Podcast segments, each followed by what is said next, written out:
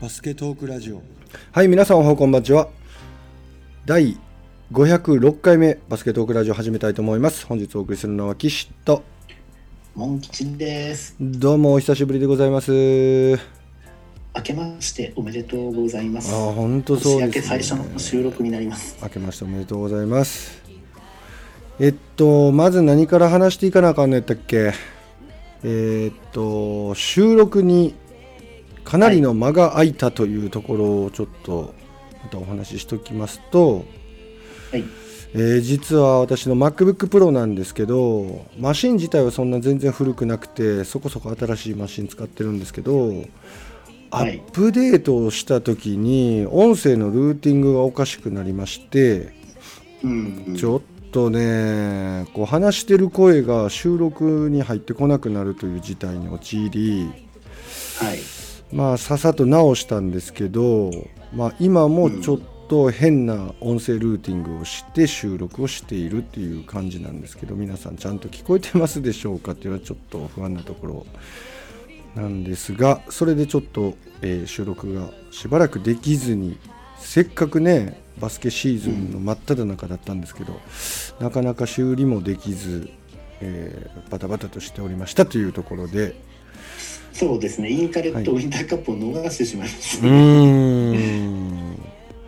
まあ、これはまた総括をどこかでうね。ん、ちょっとやっていきたいと思うんですが、まあそんなところで1月の12日、日付変わりまして12日水曜日0時57分というところから収録を開始しているわけなんですけれども、はい。さてさてコロナがねこうやって爆裂する前から収録がちょっとできなくなって今はもう大変なことになってるんですけど、うん。ね、まあ当初は予想もできなかったですねこのコロナ。そうですねすご。かったまあ、なんかこう、夏、夏という、あ、秋か。うんうん10月、11月ぐらいからは割と落ち着いてきてる感がね。そワクチン2回目みんな終わってう。うん。っていうところだったので、うんむしろワクチンの威力ってすごいなぁとうんうん。うん。思って、まあ、安心っていうよりはまあこっからはもうそう大会がね、うん中止になったりとかってことはなくうん。進んでってくれるのかなぁなんてちょっと期待してたらまたねそうこんな感じですよね。そうジュね B ニアリーウグとかまで、んね、B リーグとかまで試合ストップしちゃってうますからねん今ね。そうですよジュニアウィンターも全クラももうギリギリのキワキワでなんとか全日程を終えたっていう感じだったんですけどねなんか危険になったようなチームは結果としてなかったみたいだから良かった、いやほんとそうギリギリねなんとか間に合って、うん第1回なんて結構危険がありましたからうんまあ、今回はねジュニアウィンターも全クラも良かったんじゃないかなね良かったですよね、ね、うんで今日の話題なんですけどはい早速なんですけど全クラから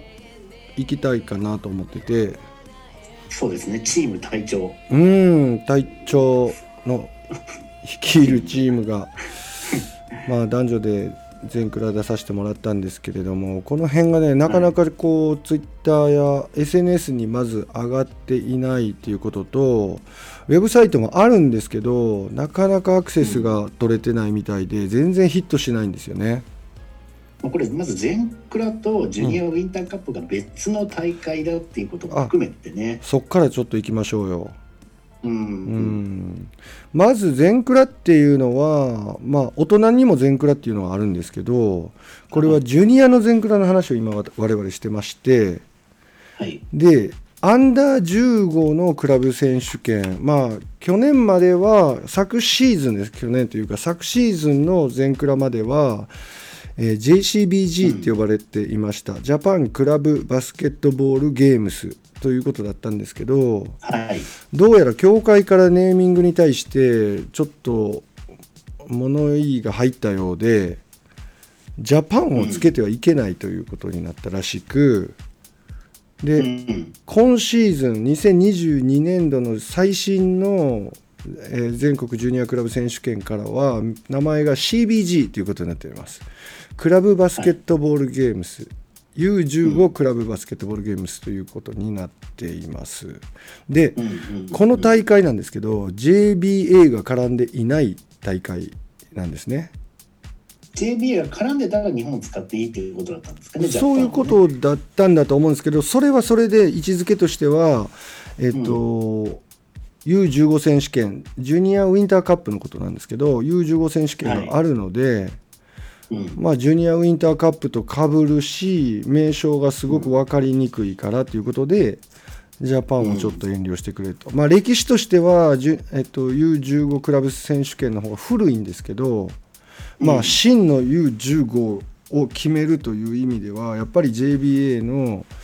えージュニアウィンターカップ、これがもう頂点に値するところでありますね。うんうん、でそれがその JBA 管轄でちゃんと予選も県ごとに組まれてそう、優勝したチームじゃないとはい、 1位が棄権したりしない限りははい、出場できないっていうのがジュニアウィンターカップそうですね。ということなんですよね。はい。で、えっと、これはジュニアウィンターカップは部活動も含んでいます。うんうん、で、B リーグジュニアも含んでいます。そうですよね。うん。で、えっと、U15 クラブ選手権っていうのは、全国 U15 クラブ選手権っていうのは、部活動含まれないんですよ。そうですね部活だけがなくて B リーグの、ね、アンダーは入ってますよね。えっとね、それもここで改めて紹介しますけど、B リーグのアンダー入っているのは、クラブチームとして B リーグジュニアが登録しているところに関しては、B リーグジュニアチームが入ってるんですよ。だから普通は B リーグのジュニアチームっていうのは、B リーグのジュニアチームカテゴリーがちゃんとあるんですよ。部活じゃなくはいはいはて、クラブチームじゃなくて、B リーグジュニアクラブチームですっていうふうに、B リーグジュニアチームっうんて、いうカテゴリーがちゃんとあるんですよ。両方に登録はできる。できないんです。だから、アンダー14とかになってるはずです。それとかなる B、ほど。それとか B リーグジュニアの、例えば西宮ストークス B チームとか。なるほど。じゃあ群馬クレインサンダースアンダー15出てるけど、はいこれははい。 B チームの可能性があるとえ。ーそうですね。おーはい、でここに出場するということはああのジュニアウィンターカップに出場できないということになってます、あそっか群馬でインフィニティとかなんかああいうとこ負けちゃって出れてないっていうことなのかなじゃあああそうかもしれもないしでかすしたねら。うん、うん、その事情は定かじゃないんですけどチーム各々あるのと、あと予選のタイミングですね、うんえー先に、えージュニアウィンターカップの予選があってで、うん U15 クラブ選手権が予選が地区予選が後にある場合はこううん入れ替えて出てきてるのかもしれないですけど、あまあ、そんな事情があって、えーちょっと B リーグジュニアチームがクラブチーム登録してるのは実は特殊なことなんですよ。なるほど。うーんそういう感じで本戦全国大会の日程がジュニアウィンターカップと U15 クラブ選手権っていうのはかぶっているので。そうですね。はい。まあ、兵庫県の場合は、ゴッドドアさんが、えっと、ん真の兵庫県チャンピオンとして、うんえーセンターサークル決勝勝ち、うんえーそのまま U15 選手権、ジュニアウィンターカップの方に出ているので、はい U15 クラブ選手権の予選から出場していないんですよ。うんうんはい。そういうことですかね。なるほどなるほどうなんるうんほうんど。うんうんうんうん。でこっちの U15 の方もちゃんと予選があってっていうことを。えっと、U15 クラブ選手権の方も各地区予選があって、それを勝ち抜いてきたチームが、えーうん今回出てくるっていうことになってますね。なるほどなるほどなるほど。はい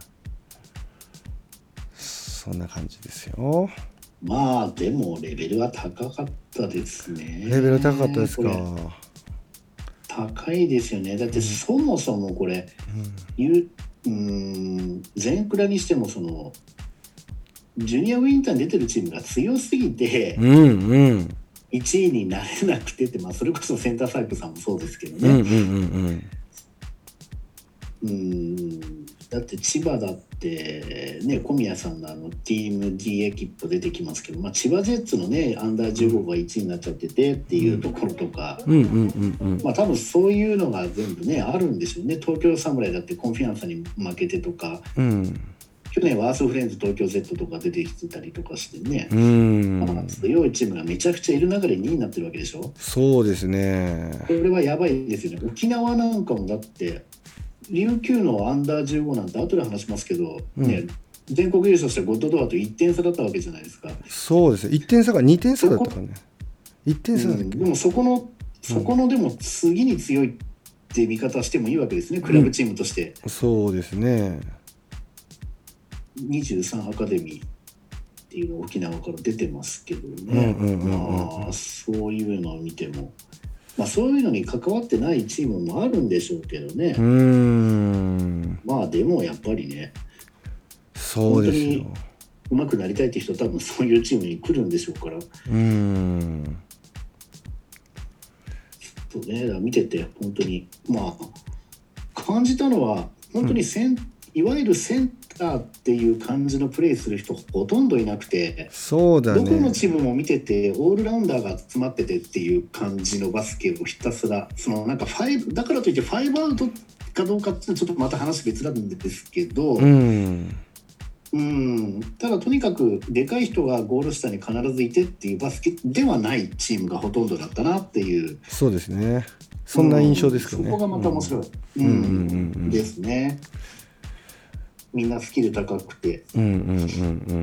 うんん見ててすごく興味深いものがありました。うんうん見に来てくださったんですよというのもねね、応援に行っちゃったんで、素晴らしあのトヨタまでいありがとうございます大雪降る中ね、あれ、 向こう着いたらめっちゃ雪降っててびっくりしたよね。びっくりしたよねうんうんうんうんあのモン吉さんが来る前なんですけど、まあ、センターサークルの動きとしては、1回戦がね中シードでなかったんですよ、はい。そうですね。うん、で佐賀のネクサスさんっていうところと三重の、えー、久井ジュニアビッグボアーズっていうところが対戦して、えー三重、ビッグボアーズが勝って上がってたんですね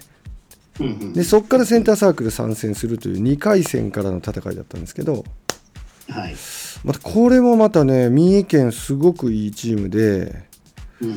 ーんなんかセンターサークルもなかなか苦戦させられましたけど結果65対79っていうところでうん。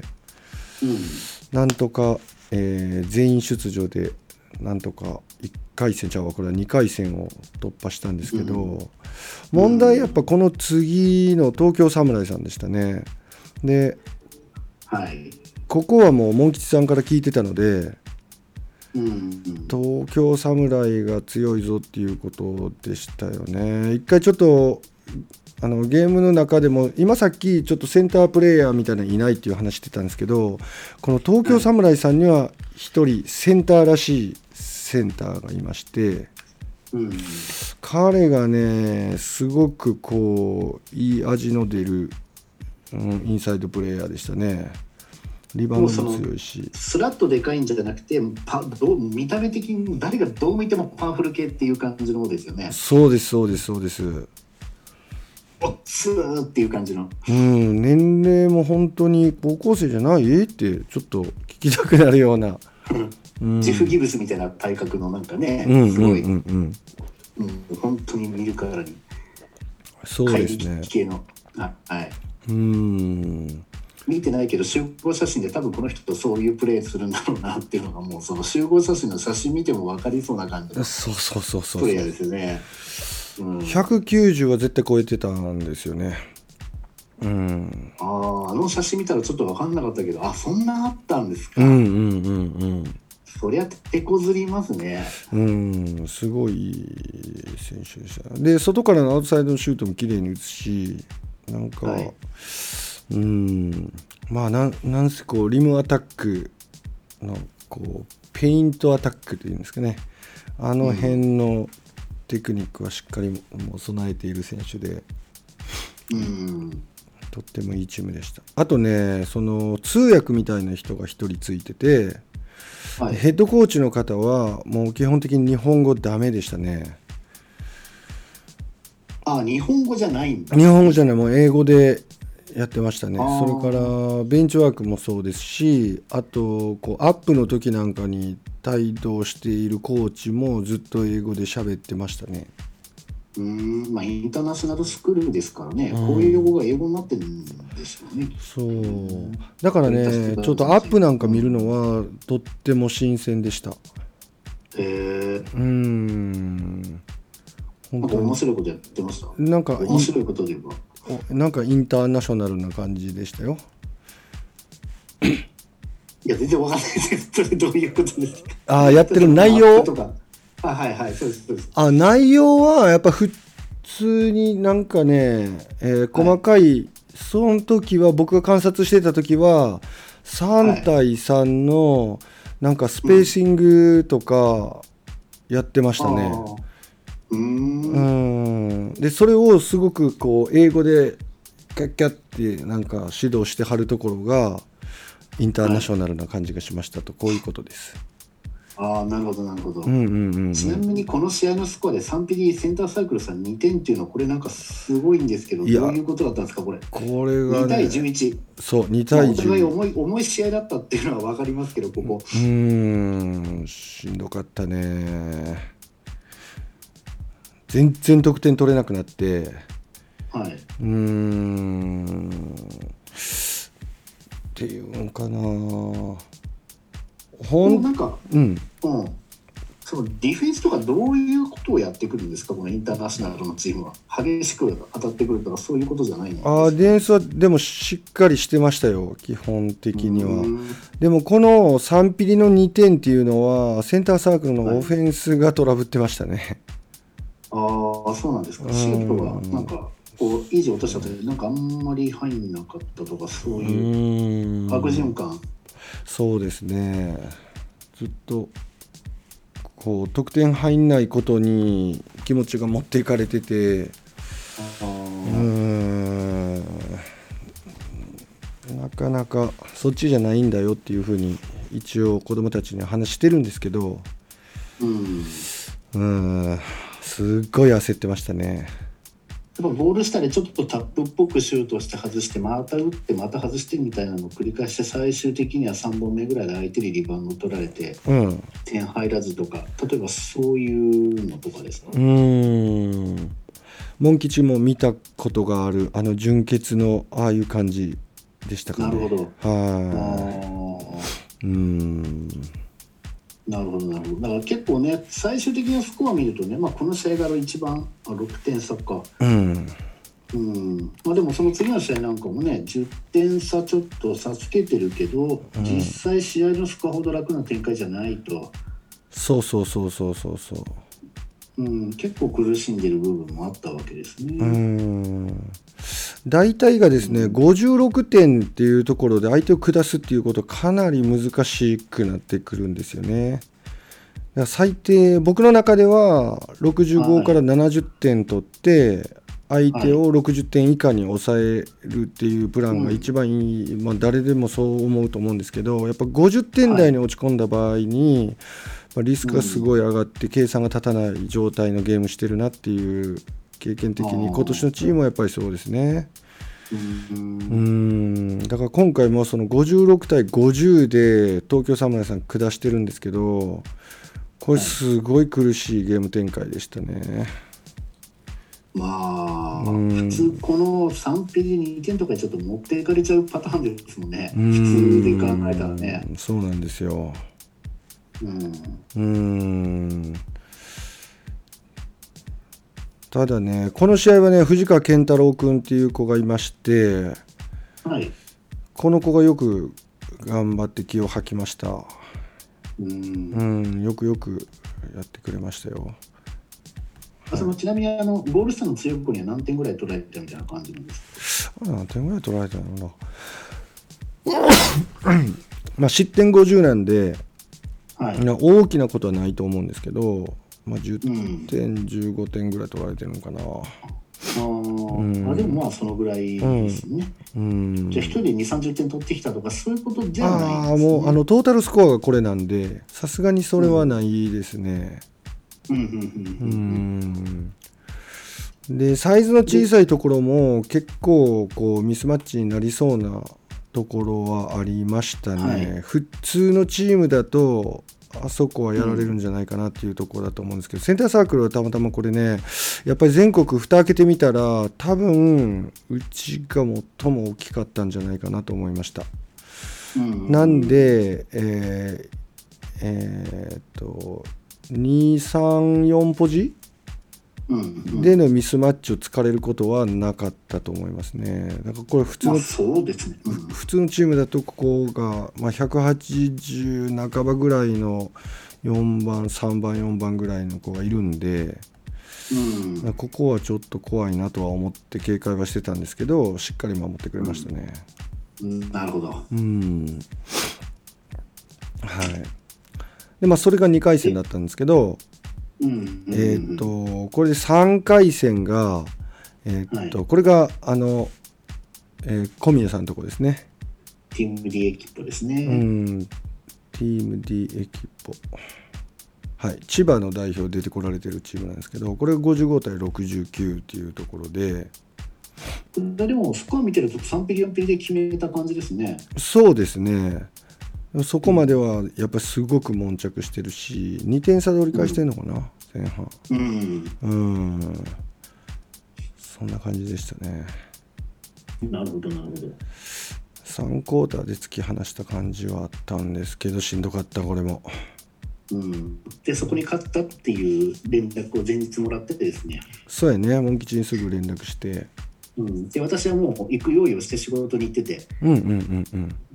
うんあ、でもう結果知ったんで、よし、そのままバスの飛び乗って朝にあー愛知に着くという、仕事からそのまま来てくれたんだそうです。うーんなるほどでな前んで私は回、うんもちょっとうん千葉の、えーっと小宮さんとお話はちらっとはさせてもらったんですけど私同い年でそうですよね。うーんインターハイの時いやいやあれね東海カーニバルかなんかあってはい。でこの時に、えー彼の高校東海大浦安うん。と試合させてもらってその時の話を少ししたことがあったんですけど今回2回目ということで小宮さんと結構長い間お話しさせてもらいましたね。うん。うん、ゲーム前もずっとベンチの方寄って行っていろいろこううん話しさせてもらってたんですけどう。うんんまあ、高知間の交流がすごくね、いい感じで行われてる印象を見ますね。そうですね結構みんうな気さくな感じで、うん、お話しさせてもらいましたよ、で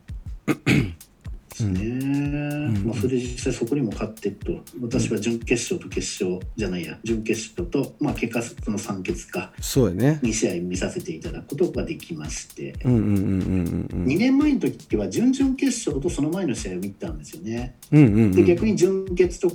単決を見ることができなかったっていう、おおそうかそうか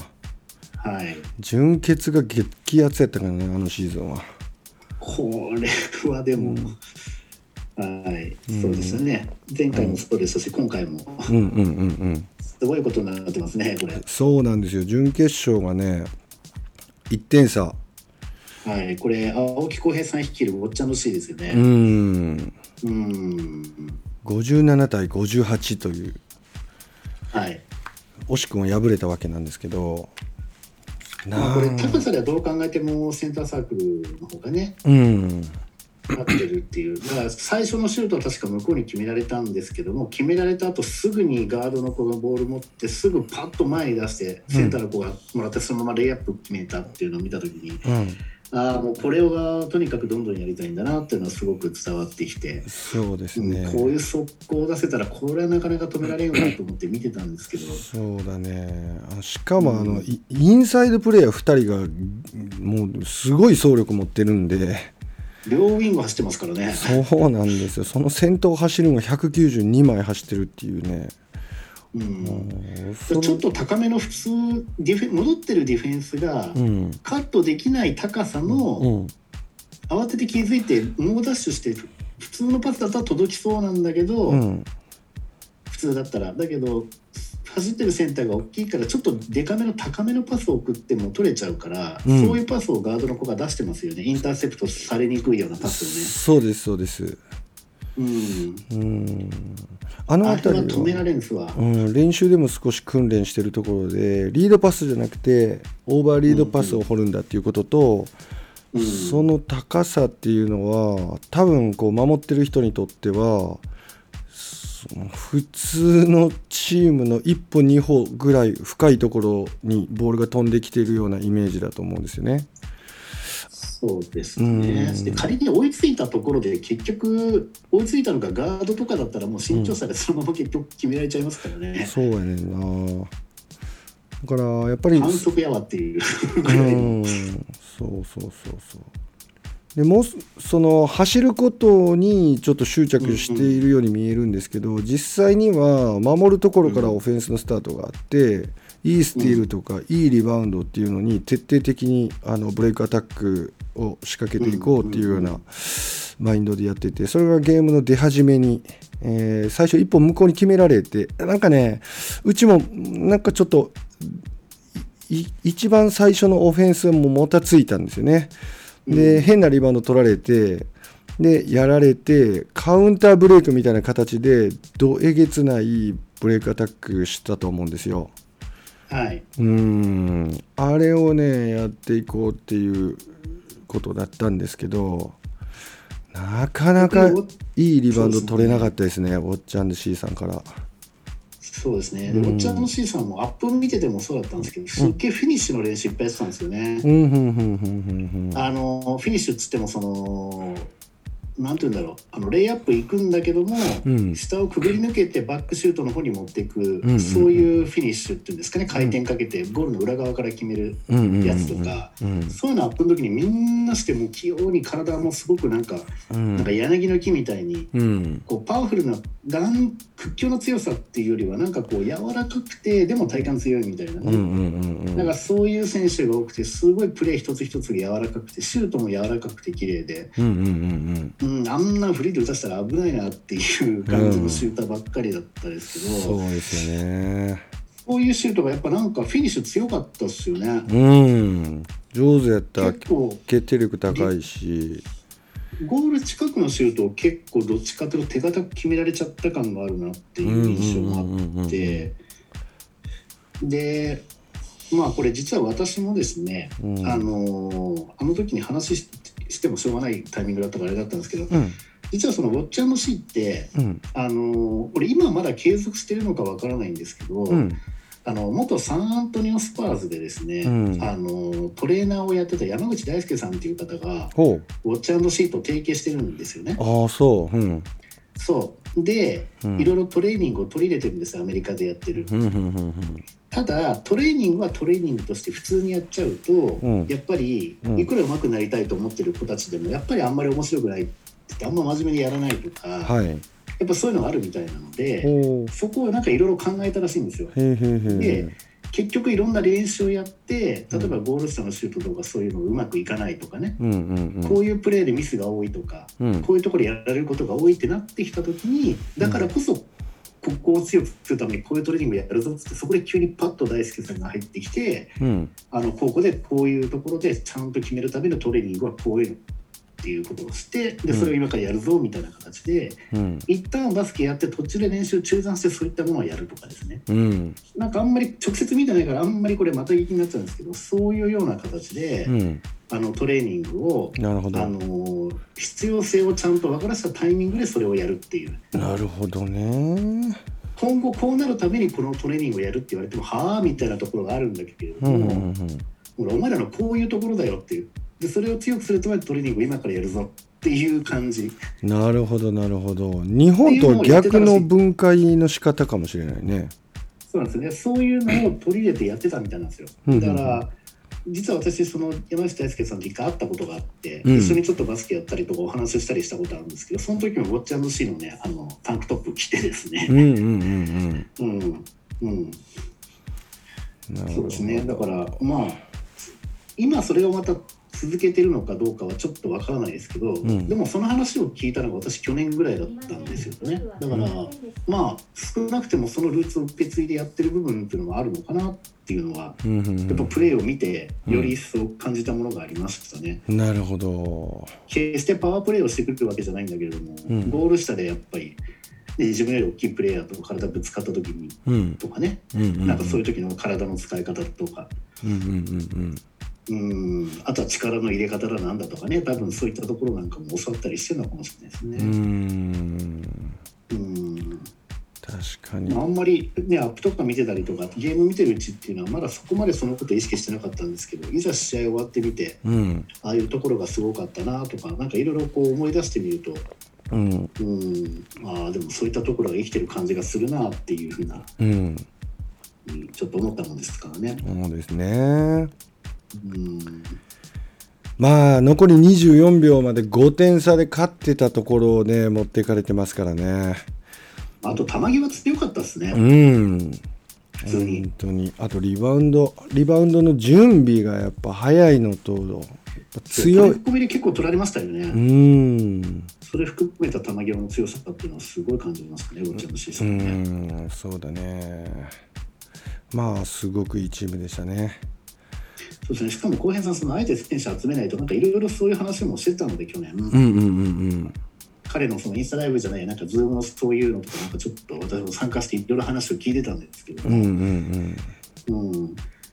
うんまあ、それでもやっぱりあの人に習いたいってことで、本当は、ね、もっと強いチームにいてもおかしくない人が入ってきたりなんていうことで、多分ああいう強いチームができてきたのかなとも感じますけれどうも。んうんうんうんそういう指導方針の中でよくここまで 持ってきちゃうのはさすがだなっていうところがありましたよ。うん本当にうんうんで背がそんな高い選手、うんね、私ちょっと上から見てたからうん実際あんまりよくわかんないですけどそんな185とかそんなでかいのいなかったですもんね。そうです多分ね170代とかうんですよね、あれほとんどのうメンんバー、大きい子はそんなにいなかったねうんもうそれであんだけのバスケできるっていうのはねうん、本当に面白いなと思いますね。うん、確かに確かにうんそうですねですごいね、ちょっとね、最後ね、終わり方が非常に悔しい、ちょっと終わり方になっちゃいましたうよんね。ウォッチャーの視線はね、そうでまあかいつまんで言えばもう本当にうん、こうそれぞれの選手がそれぞれ痛いところでいろんな、まあ、ミスはあったんですけどやっぱこういうゲームメイクをしてしまっているところとかやっぱ困った時になんかうんいろんな手立てが打てないセンターサークルこれもう明らかベンチの問題でで子どもたちにもね終わった後のミーティングで、まあ、これは本当に申し訳なかったなっていう話をちょっとしておきました本当にねううんんやっぱりこう今回ベンチワークに足りないところがたくさんあったんじゃないかなと思って反省した次第ですね本当に。うんうんやっぱりこう昨昨シーズンね一昨年のシーズンではベスト4で、まあ初めて公式戦に出て、まあ、ベスト4食い込んで、ねまあ、3位決定戦も負けちゃって4位で終わってるんですけど今回3位で、はいまあ、順位を上げてるんですけれどもやっぱり納得のできる内容ではやっぱなかったのかなとかチームの力がこれだけあって勝たせてあげることがちょっとできなかったおっちゃんの C さん確かにいいチームだったんですけどやはり今回うんうち勝ちたかったなっていうところはね正直ありましたね。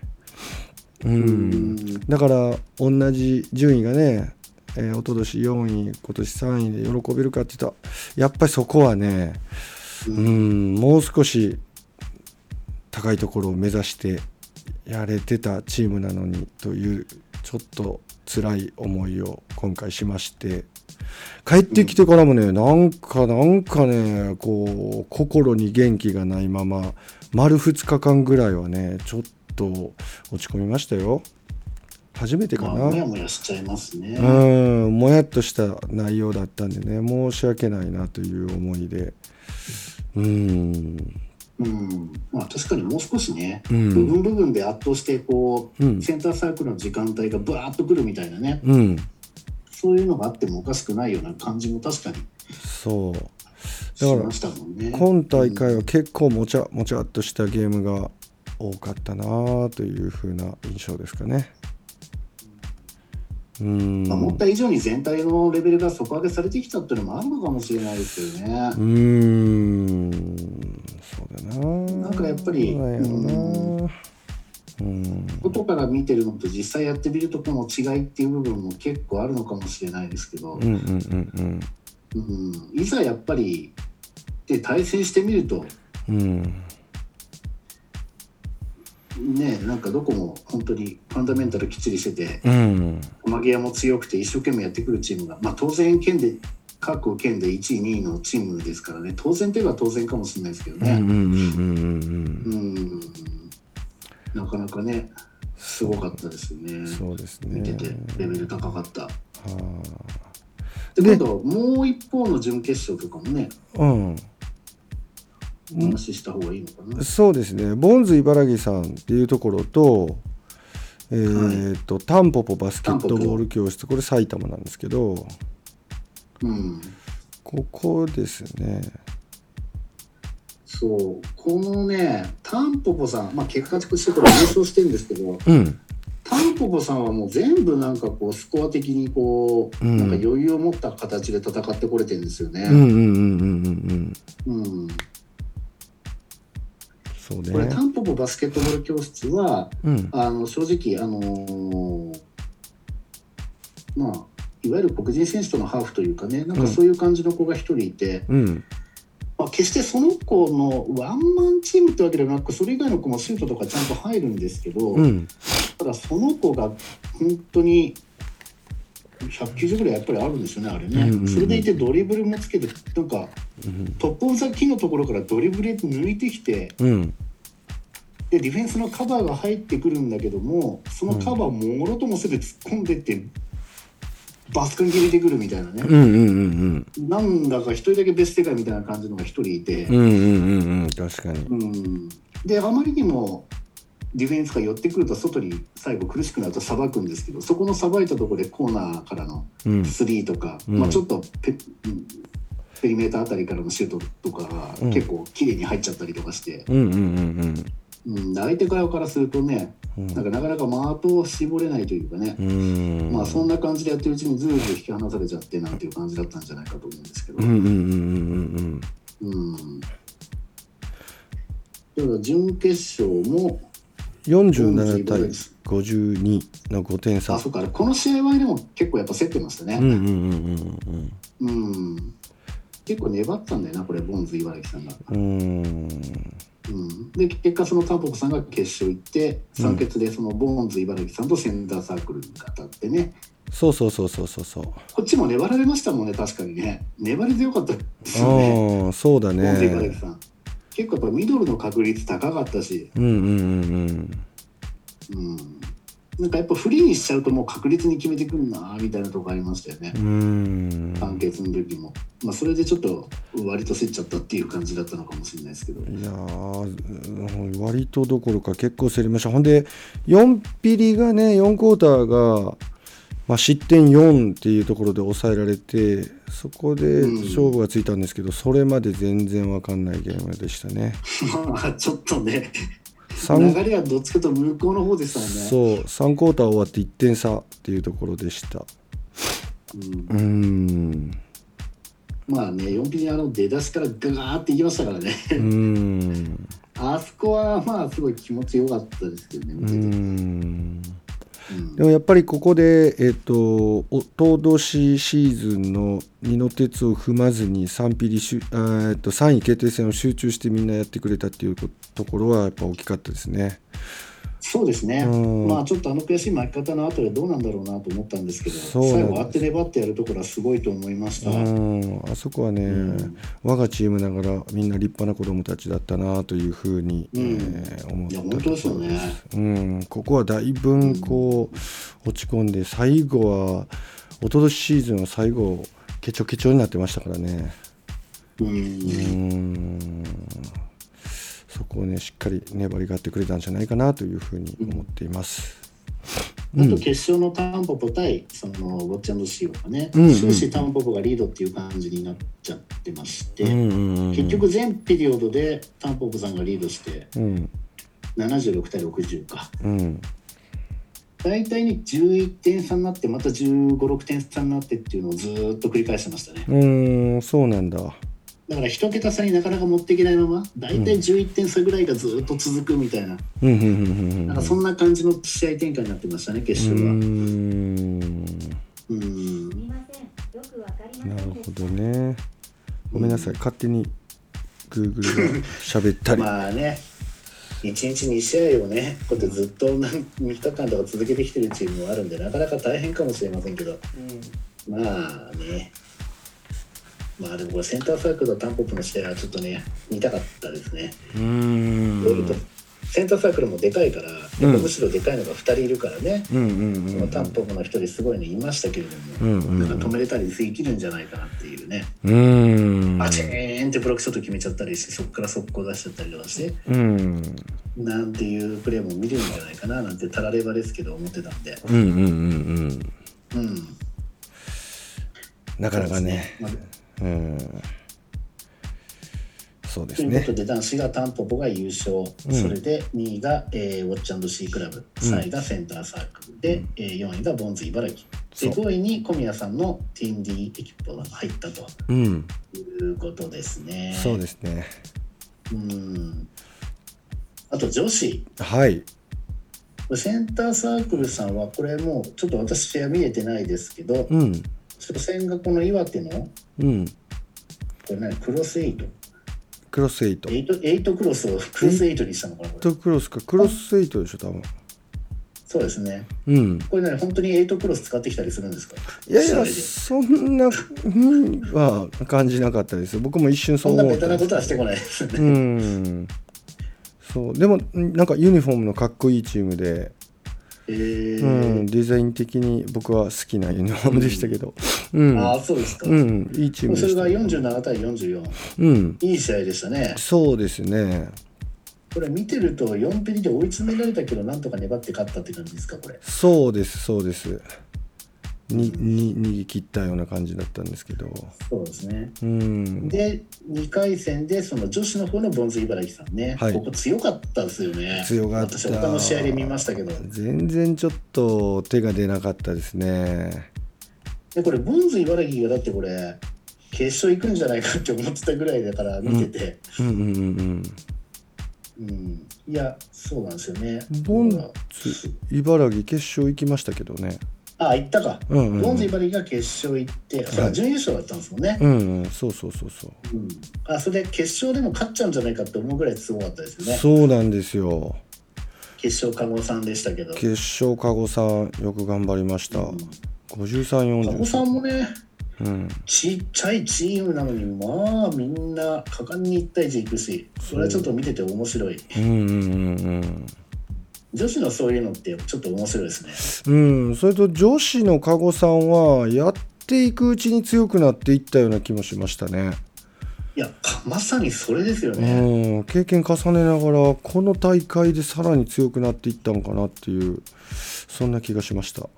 ね、私はだって準決勝、隊長と見てるときに、ねうんちょっと状況判断が悪いプレーとか多くて、うんうんうんうんこれも、なんかちょっとこれ、 おかしいですよねみたいな、もしかして負けちゃうんじゃないかみたいな感じしてたのに、うんなんかその準決勝で競ってて、最初負けてたのかな、だけど、4 3ピリオドの途中ぐらいから、急にそのらしいプレーがどんどん連発で出始めて、うんうんうんうんうんそうそう、まあ、らしいプレーっていうのは、まあ、果敢な1対1とかね、うんまあ、そういうトリッキーなプレーとか、そういうの含めてなんですけどもうんね。うんうんうんそういうのが炸裂し始めてもう完全に過去ペースになって、うん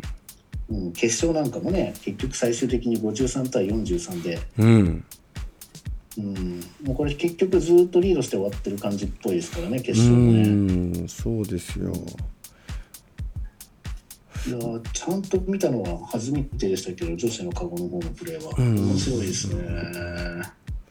やっぱねディフェンスがいいんですようん、うーんすごいディフェンスがいいと思いましたうんそうですねでディフェンスがいいからそこからの速攻もちゃんと出るっていうね、うんまあ、そういうところがちゃんとできてた感じうんうんまあ、ボンズさんはね、なんかフィニッシュとかがちゃんとできる選手が多ちゃんと決めてきれ決めきれる選手が多くて、うんまあ、強いチームだなと思って見てたんですけどね。そうですねうん、うん結局優勝がカゴスタ2位がボンズ茨城3位に KD ピタリアンズはいで4位に、えー、レイキジュニアさんですかね。はい、霊気よく読めましたねはい、聞いてたので、 ねえすごいはい、で鈴木5位にガウチョーズが入ってんだ。ああなるほどゴイゴイが上手だねうんまあでもね見に行ったあの、うんスカイホールトヨタっていうのがまたすっごいいいアリーナでびっくりしちゃいましたいいね体育館だったね本当に私ちょっとあれ帰る時に歩いてみてたら今度はちょっと遠くの方に、えっ、となんて言うんだあれトヨタ球場じゃなくてなんて言うんだろうあれ競技場みたいなのが見えたんですけど、ねえーこれがまたすごくて、うんなんじゃこりゃってい う。うんうんうんうんさすまあがトヨタ市ってお金持ってんなと思ってね世界のトヨタお金持ってますよねねうんあトヨタスタジアムだったかな見えたのがああトヨタスタジアムっていうのがあるんだそうなんですよねすごいでかくてうんうんうんうん本当にあの新国立競技場みたいなでかさうんうんうんこんなとこにあんだと思って、うんうんうん、そうでますあ雪の中でしたけどね行ってよかったなと思いましたしうんうんうんいやーよく来てくれましたよいやいや楽しかったですよもう本当本当ねいやー飛ぶように時間が過ぎましたいろんな考え事もするしうんうーんやっぱりこうゲームの内容的にうーん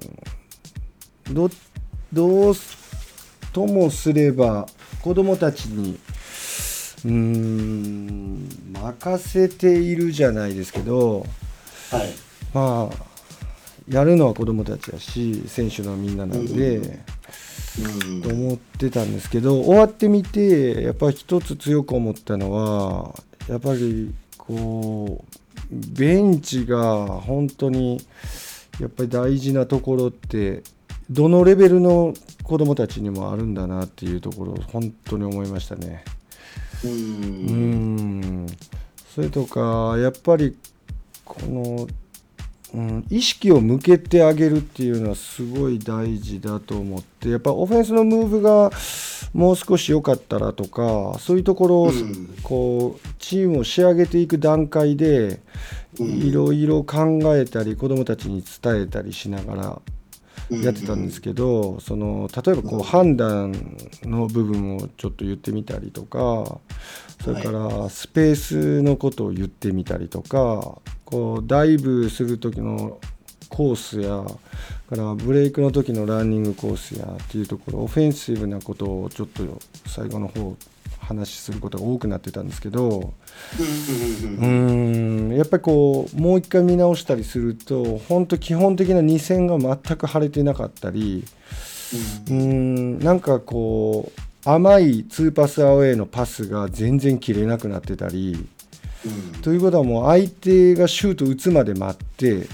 で打たれてからそれをリバウンド取って、まあ、うんこちらのオフェンスをいけてるオフェンスを考えてしまうじゃなくて単純にこうインターセプトしたボールをそのまま、えースコアに変えていくっていうところがやっぱり爆発力を失った、まあ、ベンチ日々の指導というかねそういうところをもう少し厳しく指導していくべきなんだなっていうところをねすごい感じてまあやそれをしっかり完成させているとまあなあ選手のみんなにも悔しい思いさせずに済んだんじゃなかったかなとかねいろいろ考えてるとね本当にうつ病みたいになりますね。もうあそうでずすよっねとと同じことをやっぱり考えてしまうしだから考えてもしょうがないんだけど、どうしてもやっぱ考えてしまうしうーんでそれを考えなくなったらもう終わりだなとも思ったりうんうんこれをやっぱうんポジティブな負けにしていきたいですね意味のある負けにしたそうですよいねなと思って、うん、一生懸命こう積極的な方に、えー考えを持っていってるところですまあこれねモン吉さんあのーはいアマダスン・エセウィ君とかねうちの選手にいるんですけどはいあの彼なんかもバスケトークラジオすごく聞いてくれててはい「あモン吉さんですか?」って握手しに来た子なんですけどええ可愛いでしょあいつ僕も大好きなやつなんそうでですすねけどそうそうあのアマダスン・エセウィ君なんかはね今よく聞いてくれてるんでぜひね、まあコーチはこういうふうに思いましたっていうことを今彼聞いてると思うんでねうんうーんぜひこう意味ある負けに、えー選手の方もしていってもらえたら嬉しいなと思っていますよ。彼は泥臭いプレーがすごく良かったですねうんうんうんうんうんそうですよ彼は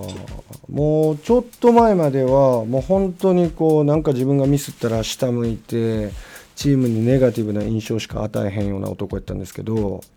うんもう今はねもう何かミスった時もガッて上向いて「ごめん!」っつってね明るくこうチームに謝るって言ったらおかしいですけど、まあ、ミスしても、まあ、明るいイメージを与えられる選手に成長してくれてね。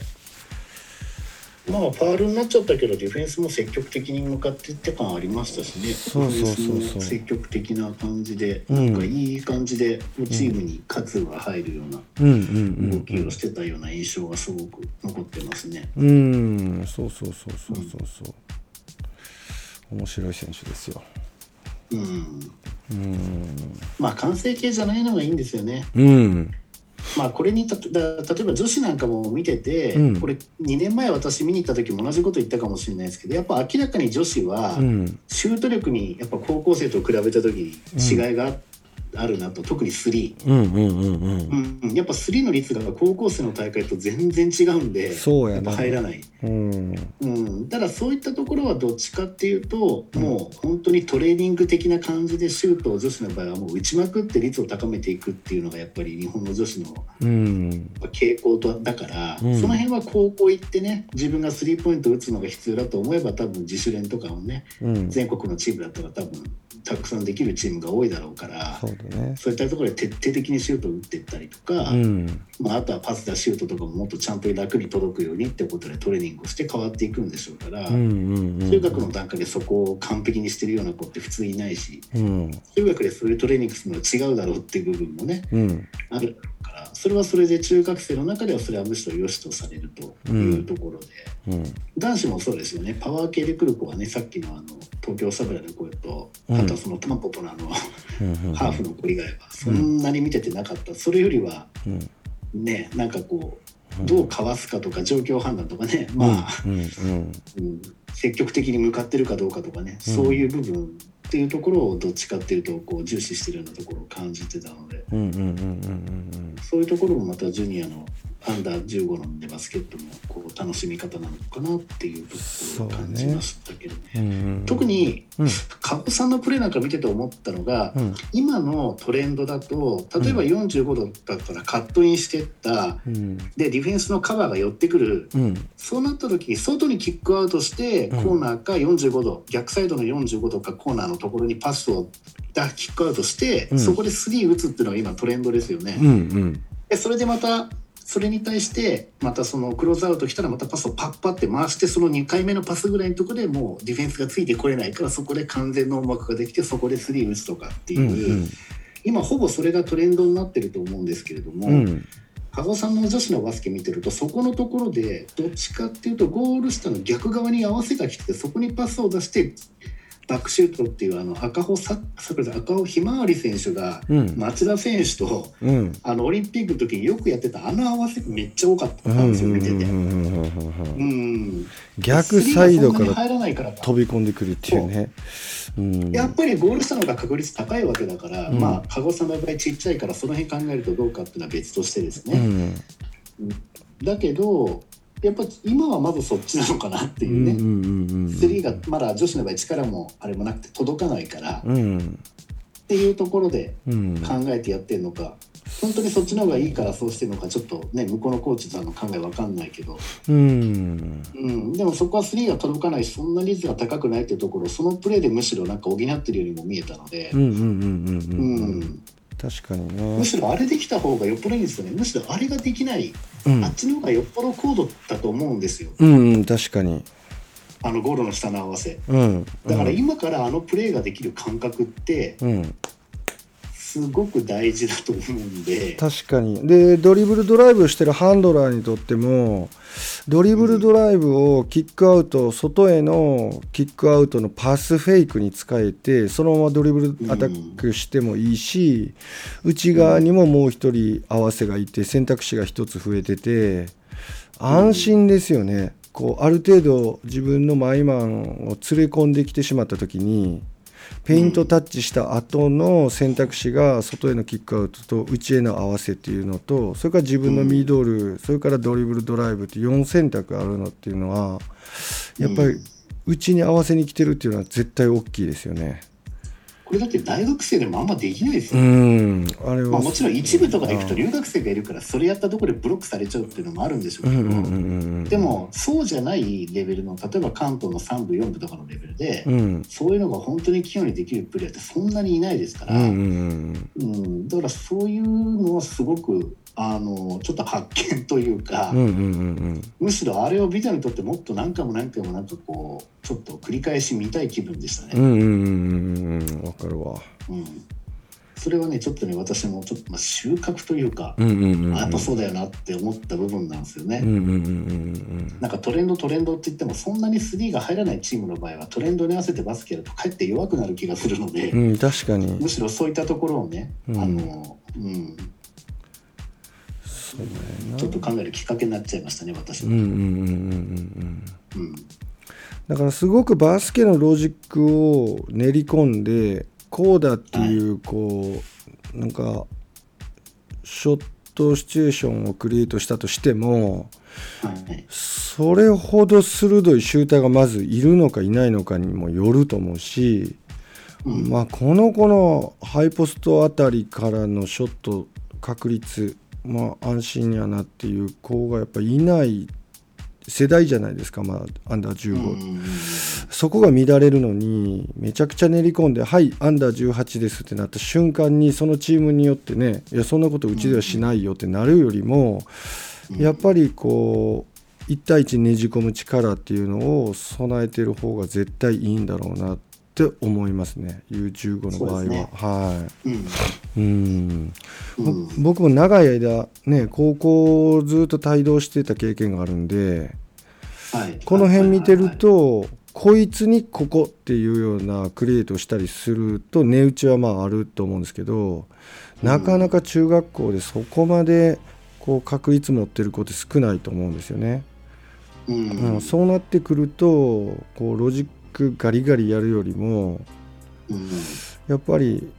こう1対1の基礎能力を上げていく方が高校になった先生は使いやすいやろうなと思ったりしますね。そうですねう、んまあそういうところはあとはここ行ってから覚えりゃいいっていうところですから、うんうんうんううんんでもああいう基本的な合わせみたいなのはやっぱり必要やしそこにはスペースが絡んでくるしオフボールが見学者にならないプレイヤーになるっていうところぐらいは備えといた方が絶対いいよねってやっぱりこうさっきのカゴの話じゃないですけどあの癖になっちゃうんですよやっぱりうね、ーんあのオフボールでボール見ちゃうそうあれ多あいれはよねなかなかなんないなああれ難しいよね日頃やれてたってうまくいかなくなるとみんな足止まっちゃうぐらいですそうからねそうそうそうそうそうそうそううん、だからちゃんと逆サイからの合わせのプレーでうまくいくっていう経験を積み重ねてるチームとそうでないチームで試合の時にそういうのが出る出ないのはさ大きいと思うんうんうで、んうんうんうん、あそこに強さの秘密あるんだろうなっていうのはすごい私は感じましたうね。ーんそうですね全くそういう意味では男子もちょっと見てみたくなりましたけどね、うんまあ、加護さん褒めてばっかり言ってもしょうがないですけど、うんうんうんなんかちょっとそこは面白いなと思っちゃいました。うんうんうんうんうんうんうん、そうですねまあ話は戻って女子なんですけどセンターサークルはクロスエイトさんに47対443点差でまあ、はい勝ち星を挙げて1回戦を終え2回戦ボンズ茨城さんを60対28という大差でちょっと負けちゃったんですけど実はセンターサークル創設以来全国大会では、えー同点と負けしかなかったんですよ。ああそっかはい、これ初勝利ということでねあああありがと子供うございますたちよく頑張ってくれました。はあの3位決定戦の時も準決の時もすごく女子の子たちが応援してましたねそれはねうんうんうんうんそうなんだよ。皆さん残ってねうーん明るい子たち が多いそうそうそうそうそうそう。ねすごくまあねうん今年の今シーズン男女ともにすごく仲が良くてまあ毎年そうなんめっですちゃよ毎仲良さそうでしたね毎年仲いいんですよでも、うん特に今年のチームは明るい底抜けに明るいのと、うんまあ、元気いっぱい仲良しっていうところがね本当にあのまあコーチとして毎チームを見ても気持ちのいい男女ともにいいチームです。ねうん、うんみんなぎっしりこうまとまって座って、うんうんうんうなんんか違う学校の子たちと両親の集まりには思えない感じでしたよそうそうそうそうそう、えうんー自慢のチームでございます。いやーいいです ねまあ今回の全クラってこんなところですかね。そうですね、うんうんうんうん、やっぱ長くなっちゃったやっぱいろいろ出てきちゃいますうねん。出てくる話し始めちゃう ねといろいろね。うんうんうんうん。まあすごいいろんな思いがうん心に残る今大会でしたよ。絶対一生忘れないと思います。まあ、この大会この大会がすごくいい大会だと思いますけども、うん来年はぜひジュニアウィンターカップに出ていただきたいなとうんうんうんうんあの東京で見れるし そうだね。はいうんチャレンジしていきたいと思います。ありがとうございます。さて今日はこんなとこかね。はいはい、皆さんも506回目のバスケットオークラジオ楽しんでいただけましたでしょうか、えー今回は U15 全国クラブ選手権をお届けしましたお送りしましたのは岸とモキチでした See you next time バイバイバイバイ